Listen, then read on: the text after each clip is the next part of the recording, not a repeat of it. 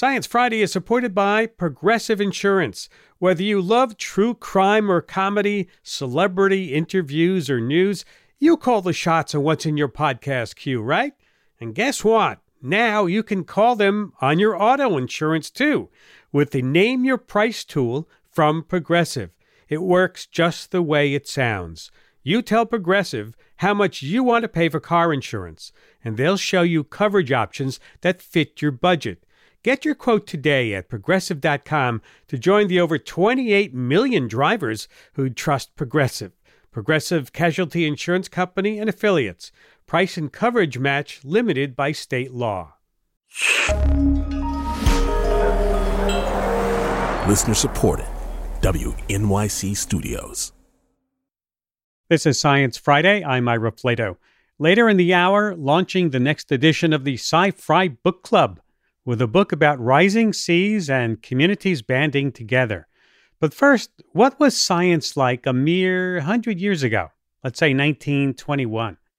Well, you had the discovery of radium. It was only 20 years in the past. The double helix of DNA was still 30 years in the future. And in 1921, a publication called Science News began operation. I began reading it religiously decades ago, it's still in operation today, and it's seen a lot of science over that 100 years.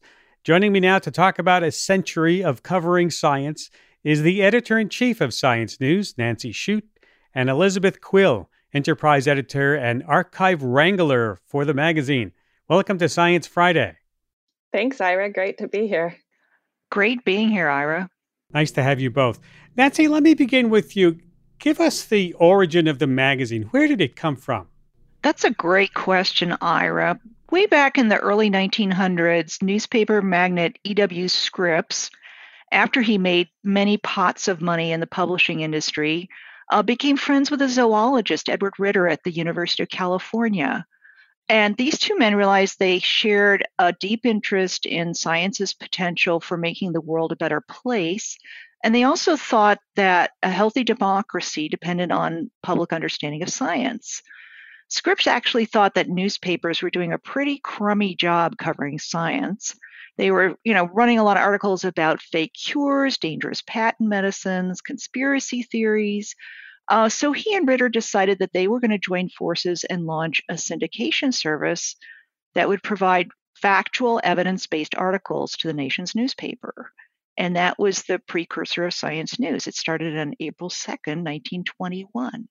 So it wasn't like an independent journal that would get mailed to people, it was a service for newspapers. Right. They actually mailed out articles that newspapers could reprint. And uh, it became really popular. Actually, I look back and there was one in April 21, which was the founding month, where the Emporia, Kansas Daily Gazette published one of the wire service stories about the discovery of the oldest and stalest bread in America, which was actually a 500 year old archaeological finding in the Cliff Dwellings at Mesa Verde National Park. Uh, but they covered a lot of real bigger news as well, you know, including earthquakes in California. And it quickly grew to the point where uh, just members of the public wanted to get it, you know, in the mail. And so it first expanded into something called Science Newsletter, which was a weekly newsletter, and then became a four color magazine, which is what we still have today, and that's Science News.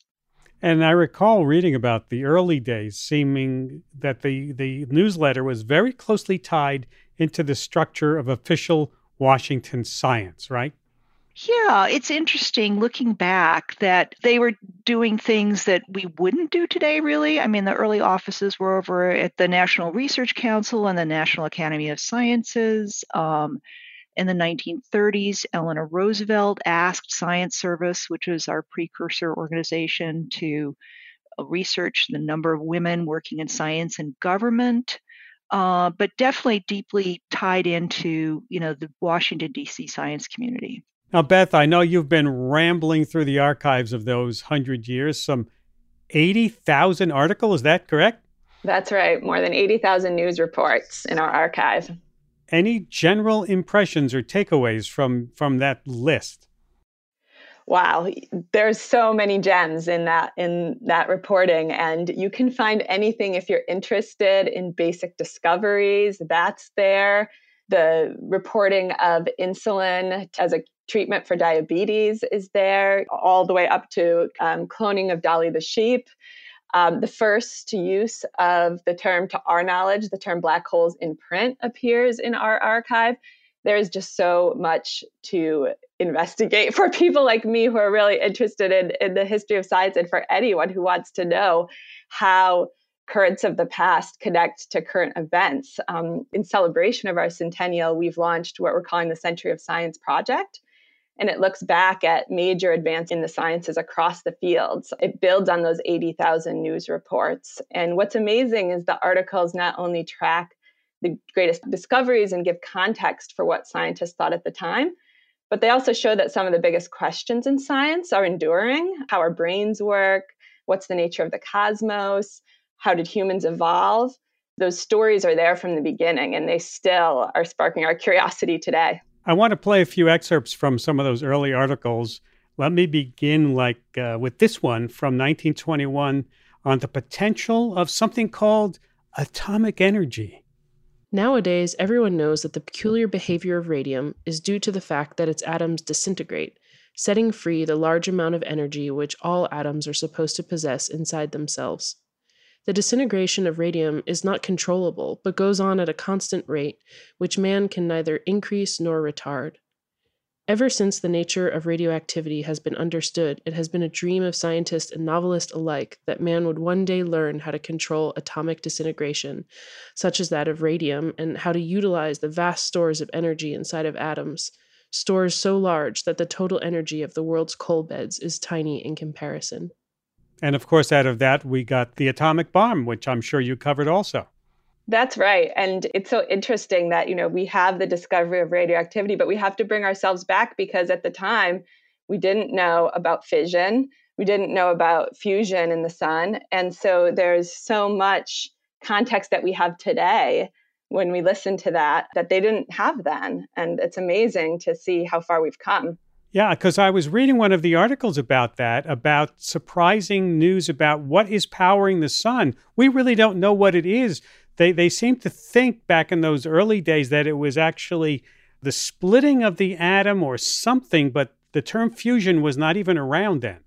That's right. And that article you're referring to, you know, it's so interesting to read because I think it also mentions that the sun is perhaps hundreds of billions of years old. And, and we now know our universe is about 14 billion years old. So it's again so many little pieces that over a century add up to create our knowledge and understanding that we have today.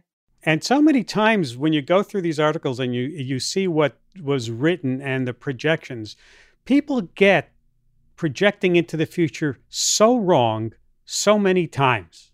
Yeah, I mean, I, I think I think they do. I think they do. Um, certainly, you know, there are there are elements where I think there was an article, and I, I, you know I don't have the details, but that said we would be flying around the world in or across the country in two hours. You know, and it's you read these things and you're like, well, sort of right. We've definitely seen improvements, but we're not there yet, and that's not the direction things have gone.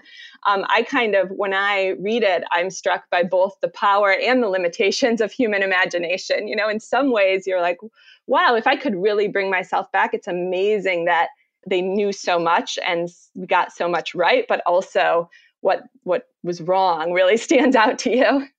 You know, you, you speak about what was wrong, and we were just talking about nuclear power.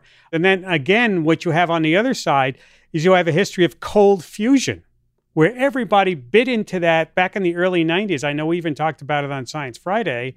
And then it just went, you know, so so many predictions for it and then just totally dismantled and you also have you also have elements like gravitational waves where there were early searches for gravitational waves and claims of discovery that then proved to be wrong but the basics of that is right. And we've now detected gravitational waves today with the um, with the LIGO and Virgo detectors. So it's it's really amazing how things sort of come and go and then come back in some ways Nancy, other publications have long histories too. I'm thinking of Scientific American, Popular Science, and they each have their own flavor. What uh, what flavor would you would you describe Science News as having? I think our flavor is that, you know, we've always focused on just like straight up here's the news as we know it. We're obsessed about accuracy.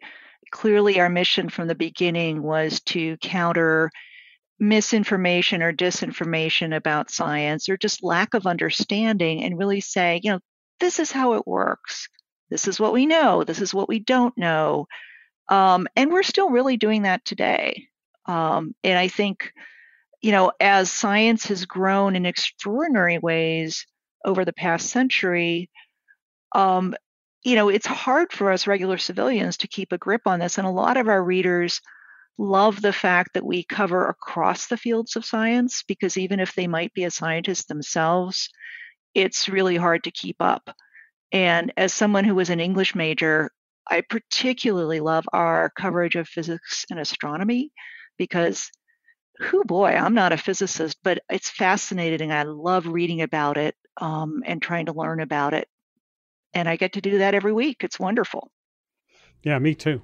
It's great. You know, it's almost impossible. I know how many tens of thousands of pages you have. It's almost impossible during our discussion to cover all the things that have happened, all the advances that have happened in the last hundred years, from the invention of the birth control pill to genetic engineering that didn't exist, you know, uh, before the this late 60s and the 70s, and all the things that came out of that, uh, all the the the general relativity and all the physics that came, the discoveries of different kinds of stars and black holes. It's impossible, just impossible. But you have it all in one spot that people can can look through themselves. Tell us how we can do that. Well, yeah, www.sciencenews.org. That's that's our site, and from there you can access our archive, all of those reports, and also um, our Century of Science page is www.sciencenews.org slash century. And that's where over a year and a half, we started this project um, last January, and it will continue through March 2022. We'll be highlighting a subfield of science um, each month and doing original reporting perspectives, as well as highlighting some of the people in science who we're calling them our unsung characters, who were under recognized at the time and now, um, and just didn't, their stories weren't told, and we're hoping to tell them. So we invite everyone and hope you'll hope you'll check it out. We have to take a break. And we'll be back with more conversation with the editor in chief of Science News, Nancy Shute, and Elizabeth Quill, enterprise editor and archive wrangler for the magazine. We'll be right back. Stay with us. On Notes from America, we have conversations with people across the country about how we can truly become the nation that we claim to be. Each week, we talk about race, our politics, education, relationships, usually all of them, because everything's connected. And you, our listeners, are at the center of those conversations.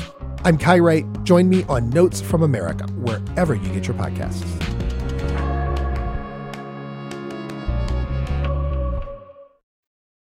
This is Science Friday. I'm Ira Flatow. We're looking back on 100 years of science with the publication Science News. My guests are Nancy Shute, the editor in chief, and Elizabeth Quill, enterprise editor for the magazine Science News. Beth, you're not always looking at the super serious. Here's here's a clip from 1921 about the great frontiers in fruits. The favorite fruit of Americans of the generations to follow us will be the avocado or alligator pear. That this large, meaty tropical fruit will be a common daily food of the future is the opinion of David Fairchild in charge of the U.S. Department of Agriculture's work of introducing new and useful seeds and plants into this country. A few crackers and an avocado sprinkled with a little salt make a hearty and well balanced lunch, declares Mr. Fairchild. Although over 1,200 acres of avocado trees are now planted in Florida and California, the tropics of the United States, the alligator pear is still a rich man's fruit. Eventually, Mr. Fairchild believes that it will be just as well known and as popular as oranges and lemons. no mention of guacamole there anywhere. What's so wonderful about that is that is from 1921. So We, the public, were a little slow on getting on the avocado train, but we sure as heck are there now. you certainly are. Um, you know, one thing that surprised me many historians, and you mentioned this before, we started talking about black holes. They credit John Wheeler, the famous physicist, with coining the term black holes in 1967. But you have an instance of it in your publication in 1964. Space may be peppered with black holes. This was suggested at the American Association for the Advancement of Science meeting in Cleveland by astronomers and physicists who are experts on what are called degenerate stars. Degenerate stars are not Hollywood types with low morals. They are dying stars or white dwarfs and make up about 10% of all stars in the sky. The faint light they emit comes from the little heat left in their last stages of life. It is not known how a star quietly declines to become a white dwarf. You know, that really answers a question that has been plaguing me for, for decades because John Wheeler, who is credited with not making up the term black holes in 1967, but saying that he heard it in a question at a conference where someone in the audience asked him about black holes and then he went on to use it. Well, your article explains how that could happen, that you had it in your publication three years before then. Somebody sees it and then asks John Wheeler about it. Yeah, that's right. And and our research suggests that Wheeler himself did speak at the symposium from which our report came, but no one there has recalls him naming black holes back then. So we never really got to the bottom of who first said it, um, but we're very proud that, that we're able to to kind of point to our article to say here it is and to uncover this kind of quirky bit of history. Nancy, you have a story about a person who washes dishes and Einstein. Can you tell us, please, that story?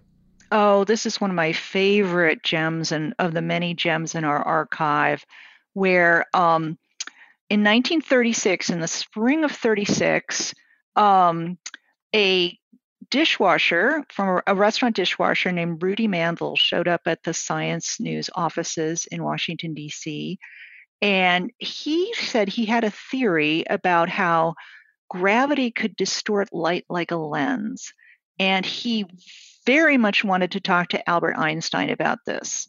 And the editors listened to Mr. Mandl and they said, okay, here, we're going to buy you a train ticket.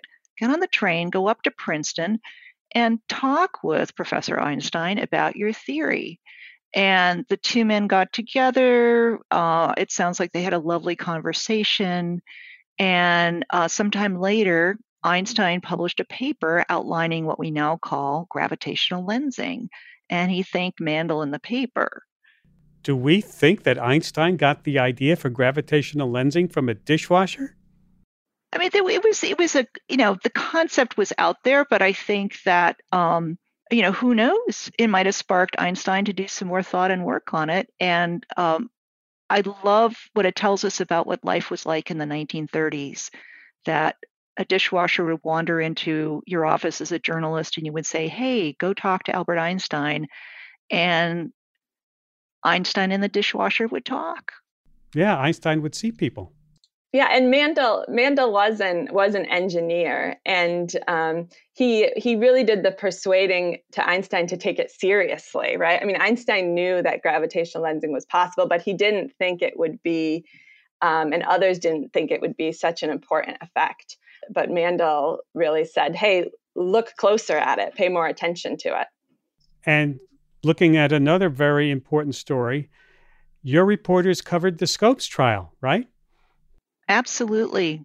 Beth, do you want to do that one? Um, Nancy probably has even a little bit more of the details than I do, but the famous trial to determine whether evolution and modern science could be taught in schools. We were very involved in that. We went, we were on the scene, we were supporting scopes. Um, today, you know, or in recent decades at least, that kind of involvement would probably be considered over the line for journalists. But at the time, we were really saw ourselves as proponents of science and of the public understanding of science.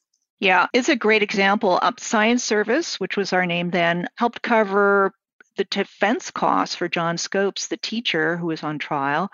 And the editors of Science Service sent telegrams to scientists on behalf of Clarence Darrow, who was Scopes' defense attorney, trying to get scientists to testify. And it's it is just something no journalist would even think of today.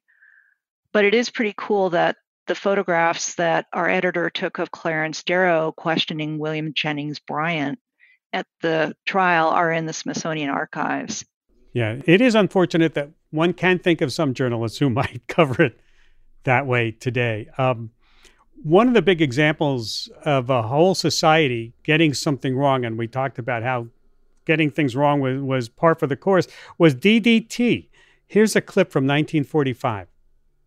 DDT can send malaria mosquitoes, typhus lice, and other disease carrying insects to join the dodo and the dinosaur in the limbo of extinct species, thereby ending these particular plagues for all time.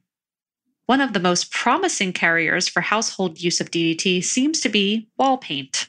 Since flies, mosquitoes, and other domestic pests need only to touch it with their feet in order to pick up enough to kill them, a DDT carrying painted surface turns the whole interior of a room into a big death trap for them. Several well known commercial firms are already manufacturing DDT paints. Boy, did we get that one wrong. I mean, the law of intended consequences, not knowing what they are, really bit us on that one, didn't it, Beth? Yeah, that's right. I mean, I, I remember when I first uncovered that story in our archive, and I was just like, "Wow!" Um, you know, we we were often perhaps you could say had too much zeal in our coverage of chemistry and of new materials. I mean even you know our coverage of plastics is is similar. They have certainly around us everywhere but have also become global pollutants. And it's interesting um, the way we covered it and to see how we might do it differently today and, and to know in, in hindsight um, what we know.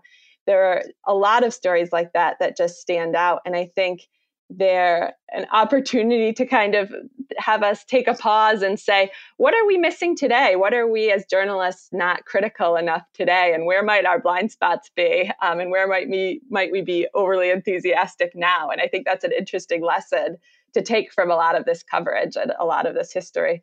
Nancy, one of the things that both science and science journalists have been struggling with over the century is being more inclusive to a wider range of science and scientists. How have you grappled with that? When you go back in our archives, it's really instructive to see, you know, how the vast majority of the bylines are from men who were white men.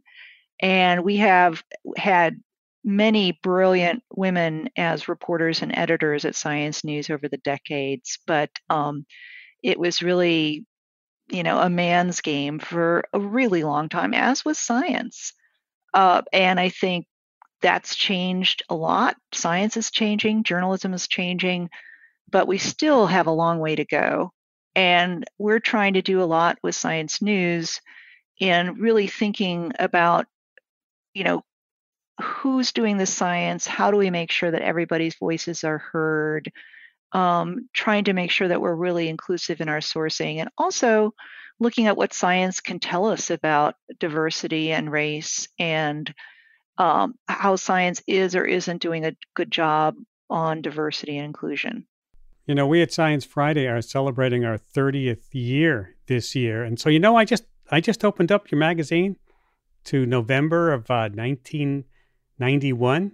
We started on on the radio in November, and I looked at the stories that you covered during our first week of the broadcast, and it, and I saw something that we did, a few things that we did, like the discovery of uh, you had the discovery of the first pluripotent stem cell, which is huge now, right? Definitely. Definitely. Congratulations on your anniversary as well. That's wonderful. Thank you. um, yeah. And, but every art, every issue, you know, every issue you look at, you can find something similar you can find something where it's like wow that was a moment in time that that changed things going forward. And that's what's amazing about this archive and that's why for our centennial we want to really invite readers into it and give them the chance through the century of science project to explore what's there and to find what bit most interests them. And looking back another thing that struck me is how some of the ideas we take for granted were still open for debate, like in the story about spiral nebulae. Spiral nebulae may not be other universes. distinct changes in the structure and form of the nucleus of the well known spiral Messier 99 are recorded by Dr. Lampland at the Lowell Observatory. The nebulae of the so called spiral family are very numerous throughout the depths of space, but scientists have not yet been able to determine their size, distance, and composition, or discover what laws govern their motions or how they are related to the stars and planets. Astronomy is, is always a fascinating thing to look back on because we get new tools. We get new telescopes, we get uh, all kinds of new devices. We can look out and see further into space and back in time. It's always changing, right? That's right. And that's that's one of my favorite stories or that class of stories is one of my favorite because of course it was a question at the time of what were those spiral nebulae and were they other galaxies outside of the Milky Way or were they much closer by and part of the Milky Way? And it really speaks to our, I mean, it was just later that decade that Hubble showed that that there are distant galaxies outside of our own. And so it's fascinating to kind of see the back and forth of the coverage and to hear what the scientists, what astronomers were thinking um, and to put that in context and to really wit- be a witness to the fact that our view of our place in the universe was changing. I'm Ira Flatow, and this is Science Friday from WNYC Studios. That started a whole discussion. Hubble and then uh, Fred Hoyle and then George Gamow, they all started discussing the Big Bang, which was another supposedly derogatory term that Fred used uh, to describe what you know how the universe began. And there was a huge debate that still goes on today. Yeah, so often in these stories, it's like you can almost feel the scientists like they want to solve this question so badly, and they don't have the data or the technology or the tools to do it. And one of the thrilling parts about looking back at this century is to see when they get the tool, whether it's the Hubble Space Telescope or whether it's sonar, so they can put, you know, survey the ocean floor and discover plate tectonics, you know, that they couldn't really figure it out until they had the technological tools to do it. That's right. And think about all the things that have been discovered about the deep ocean floor that we never knew about before 100 years ago the vents. The plate tectonics was a big discussion in the early 20s, as you say. How, how, how does the Earth move? But we then created these deep diving vessels where people could go into them and see things they had never seen before. And I don't think people could have predicted things like that about what you would see if you actually had the tools to do it. Yeah, and I was just blown away by the fact that, you know, plate tectonics was still controversial in the 1960s. Yeah, yeah, they were still talking about that. It took a while for that idea to catch on, didn't it? It's really fascinating. Some of those tools that um, that we're talking about and that Nancy mentioned, you know, not weren't just set within one scientific discipline either, but there were certain tools that came around that really transformed multiple fields at a time. You know, I'm thinking of something like the electron microscope, or you think of radiometric dating that really had implications for biology, for materials science, for human history, for our understanding of the universe. And it's amazing to see how that one one technology or one innovation can just open wide the doors of scientific inquiry. You know, we looked back over the years and saw how science journalism started out 100 years ago with the scope trial, at least in, in terms of what you were covering in the range of years, uh, and then has morphed into other science journalism. Can you predict? Can you can you make a prediction about uh, the future of science journalism, Nancy? Oh gosh, that's easy, Ira. uh, well, you know, well, journalism... can you make a prediction about where you would like it to go? Um, I would hope that science news is going to be around for another hundred years, and that we will continue to do our, you know, deep dives and explanation about how science works and the advances that make it happen and how it affects society and how we understand it. And just as science has been transformed by technology and discoveries in the last hundred years, so has journalism. We're in a huge era of ferment and uh, destruction some of it creative some of it not. And but i'm confident we're going to have science journalists 100 years from now and i hope science news journalists will be doing an even better job than we are today. And of course we have run out of time. I'd like to thank my guest, nancy shute the editor-in-chief and elizabeth quill the enterprise editor for the magazine science news happy anniversary to both of you and all the staff there who i've known and, and enjoyed talking to over the years Thanks, Ira. Thank you. You're welcome. Also, thanks to SciFri's Annie Nero, Nadja Ortelt, Kyle Viterbo, Xochitl Garcia, and Diana Montano for being the voices of those Science News Archive clips. When we come back, the SciFri Book Club returns with a call to action for communities on the front lines of climate change. It's Elizabeth Rush's book, Rising. Stay with us. This is Science Friday. I'm Ira Flatow. It has been quite the summer for extreme weather in the U.S. Another record year for wildfires has meant evacuations and dangerously poor air quality in large swaths of the country. Hundreds of thousands remained sweltering and without power for weeks after Hurricane Ida came in from the Gulf. Flash floods killed dozens in the Northeast. Drought threatens the water supply for millions in the West. Our listener Richard in Seattle called into the SciFri Vox Pop app and shared this story from where he lives. What's less obvious to the casual observer is that if you stand in Seattle on a clear day, you can see mountains 360 degrees around you. Even in the depths of August in previous years, we'd look out and see white on the tops of those mountains. Those glaciers are gone.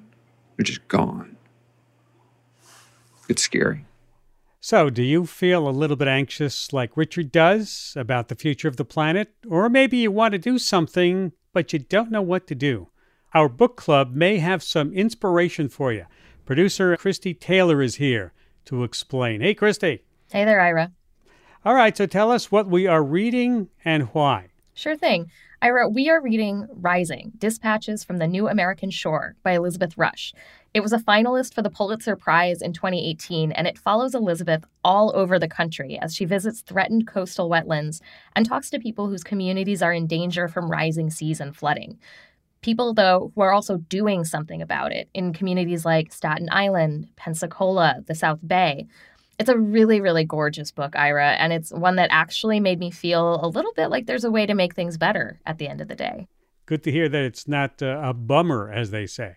It really isn't, though there are times, I have to be frank, when there are some heavy emotions. Rising author Elizabeth Rush joined me for a short chat a couple weeks ago, and I started by asking her to read an excerpt from the book, one that deals specifically with the kind of grief and anxiety that a lot of people may be feeling. So, this comes about 60 pages into the book.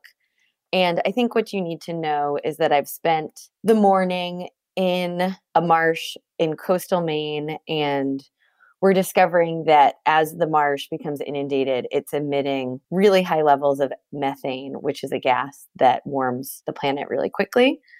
And I'm out in a kayak with a friend. And so that's what you need to know as we jump into this scene. These days, all it takes is a little unusual warmth to make me feel nauseated. I call this new form of climate anxiety end sickness. Like motion sickness or seasickness, end sickness is its own kind of vertigo, a physical response to living in a world that is moving in unusual ways towards what I imagine as a kind of event horizon. A burble of bile rises from my stomach, and a string of observations I've been hearing in these parts adulterates the joy of our afternoon adventure. Thank you so much for reading that. So I think what you're describing here, this end sickness, as you call it, it's a very familiar feeling for a lot of people who are already aware of the changes that our planet is undergoing. We announced your book for our fall book club, and several people actually immediately emailed us to say, hey, that's a really heavy topic. That's a lot of grief and a lot of anxiety to process here, isn't there? It's interesting. I feel like that deep immersion into climate awareness is something that more and more and more people are feeling um, in the present tense. I think that there's something really important actually in creating a space to share that grief, to talk about how uncomfortable or unsettling um, this topic is, because I think only in making that space do we actually start to arrive at a place of a possibility of moving sort of in that discomfort into or towards climate action. Towards the middle of the book, I start to drop into communities that have been dwelling in that discomfort for a significant period of time. And they've started to recognize that their vulnerability is shared amongst each other. Um, and with that shared vulnerability, they're gaining a little bit of a sense of the fact that they can do something with it. Like, what are we going to do now that we know that we're imperiled? And I think each of those communities comes up with different solutions that are a reflection of you know the larger socioeconomic circumstances that they find themselves in the history of these communities but part of what i think is really special about rising is that it's not just about dwelling in discomfort and grief it's also about what people have done once they've spent a lot of time there. So i also think of it as sort of a guidebook to the future that we all increasingly share.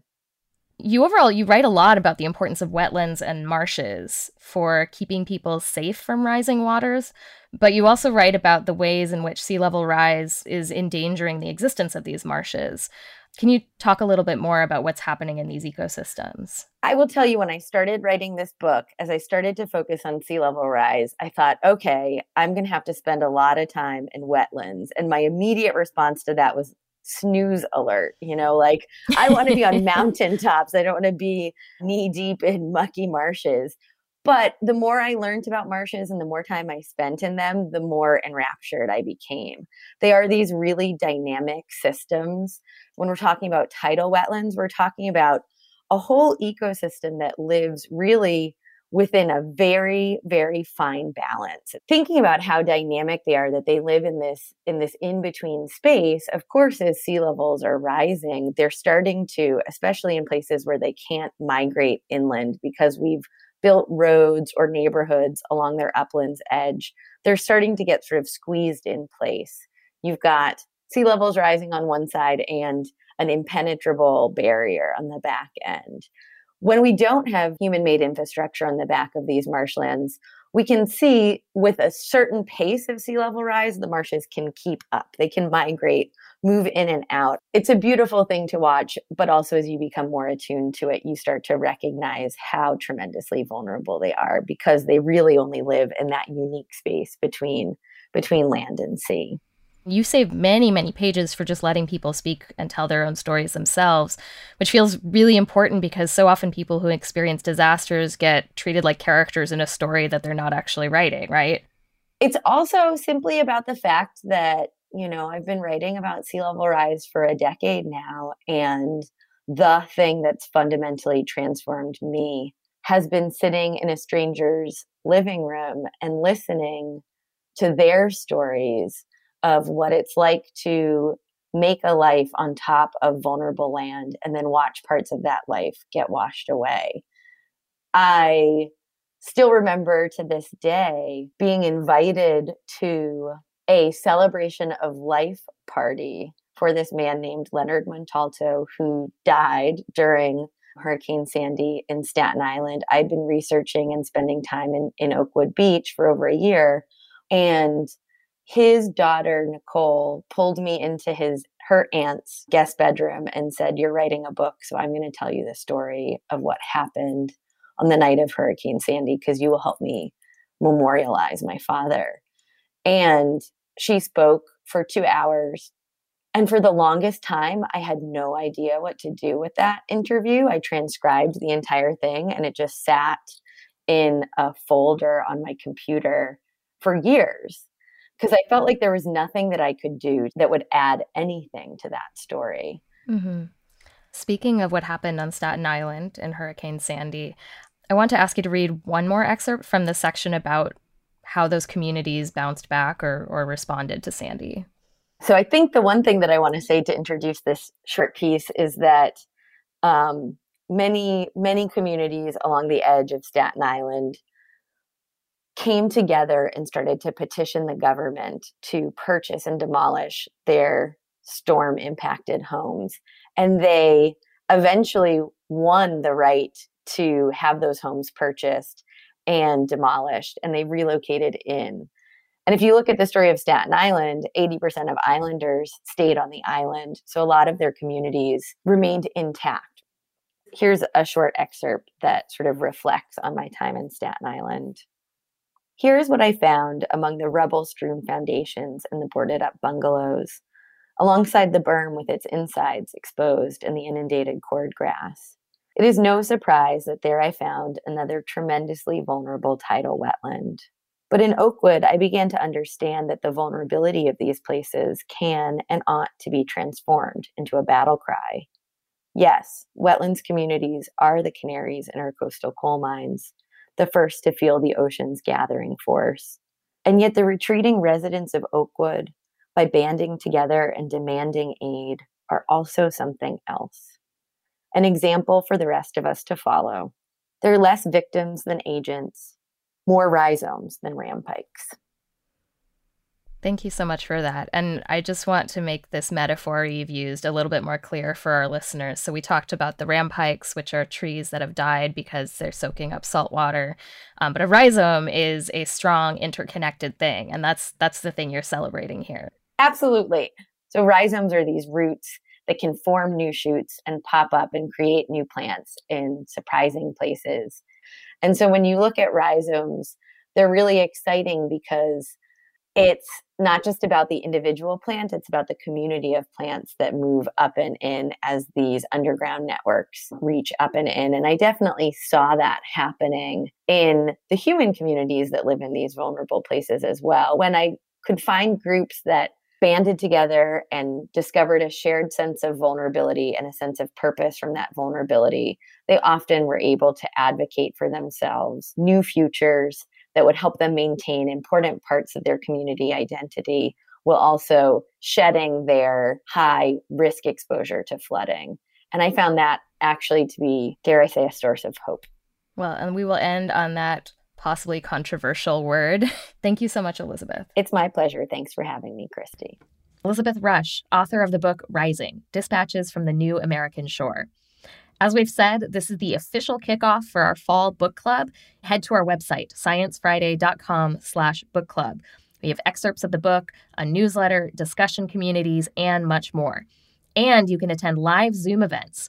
We'll have Elizabeth herself back later in the month to answer your questions and talk more about what she saw in coastal communities. Plus, this Tuesday, October 5th, join us on Zoom for a live interview about marsh science. Like you just heard, these are vital and fascinating ecologies, and we're going to put on our virtual waders and splash on in. All the information you need is at sciencefriday.com slash book club. I'm Christie Taylor. Christie Taylor, SciFri producer and our radio book club captain. And as you're reading the book, tell us what you're thinking, please, via our SciFri Vox Pop app.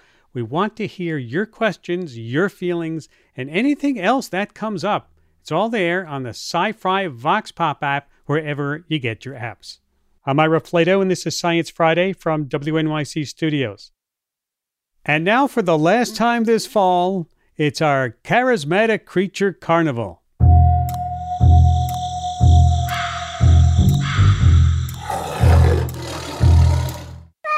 Joining me today, as always, is our charismatic creature correspondent, Kathleen Davis. Hi, Kathleen. Hey, Ira, I'm so sad the carnival is almost over. You know, so am I. But let's review. Last week we had a showdown between the pigeon and the shoebill stork, and I hear we have a winner. We sure do. Our listeners voted on which creature they thought was the most charismatic, and one of our feathered friends came out on top. So, Ira, for the last time this carnival, I would like a drum roll, please soaring into our third semifinalist spot. It's the one, the only Shoebill Stork. So now we have all our semifinalists, right? Yes, the shoebill stork joins the mantis shrimp and the opossum as carnival matchup winners. And that means one of them will come out on top as our first entry into the Charismatic Creature Carnival Hall of Fame. But that choice is up to our listeners. Ooh, and we know our listeners feel strongly about these creatures, don't we? We heard from so many people, listeners of all ages from all over the world, from Douglas, Alaska to Tokyo, Japan. Our listeners were so passionate about the creatures we talked about, so we've collected the wonderful art and voice messages they've sent in at sciencefriday.com slash carnival. But who will be our winner? Will it be the shoebill stork? Here is what listener Jeff from Bozeman, Montana had to say about why he liked the shoebill stork given the fact that uh, that dinosaurs are still alive and with us in the form of birds, there is no better example, in my opinion, than the shoebill stork. It looks exactly like what I imagine a living dinosaur would look. It's kind of terrifying, in my opinion, but really cool. Whoa! First of all, he should have his own radio show, I think, with that voice. But I, I, that was a great vote, I think. Yeah but it could also be the opossum that comes out on top. Here is a message that we got from Judy from Sag Harbor, New York. I'm voting for the opossum because it's America's only marsupial, number one. I live in Long Island and opossums eat ticks, so that's very cool. And it's got a face that only a mother could love, so we've got to love them. She makes a good argument, I guess. You know, it's got a face only a mother could love. Uh, it sure does. Or will the colorful, tiny but mighty mantis shrimp come out on top? Here is a message we got from Diego from Florida about why he loves the mantis shrimp. I like the mantis shrimp because of all its different colors. Yeah, I just think it's really good. Yeah, uh, well, I'm I'm with you, Diego, on that one. They they are all great creatures. I really don't know who's going to come out on top, and how do people vote for their favorites of these three? Per usual, the site you're going to go to is sciencefriday.com slash carnival. Sciencefriday.com slash carnival. Voting closes next Wednesday, 10 a.m. Eastern Time. And Kathleen, I hear the winner will be announced at a special event next week. Yes. So, as our listeners may know, on Wednesdays we hold Science Friday trivia. It's completely virtual. It is streamed on YouTube so anybody can come. And next Wednesday at 8:30 p.m. Eastern Time, we are doing a special charismatic creature trivia night. Oh, so so does that mean if you've been listening throughout the carnival, you might have an advantage? I'm not not saying that. Do I have any use for the mantis shrimp costume I've been painstakingly make for Halloween? Well, it's funny that you mentioned that. Our trivia event will also be a virtual costume party. No. I will be dressed up, so will our trivia leader Diana, and we'll want you to send photos of your costumes. So choose your favorite charismatic creature we talked about during the carnival. And I can't wait to see what our creative listeners do. Same here. Sign up for trivia at sciencefriday.com slash trivia. Our carnival winner will be announced next Wednesday, 8.30 p.m. Eastern Time. Want to thank our carnival ringleader, SciFri producer Kathleen Davis. This this really was a lot of fun. It was a great contest. Thanks, Ira. I had a blast, and I will see everybody at trivia next week. And that's about all the time we have for this week. If you missed any part of the program or you'd like to hear it again, why not? Subscribe to our podcasts. Have a great weekend. We'll see you next week. I'm Ira Flatow.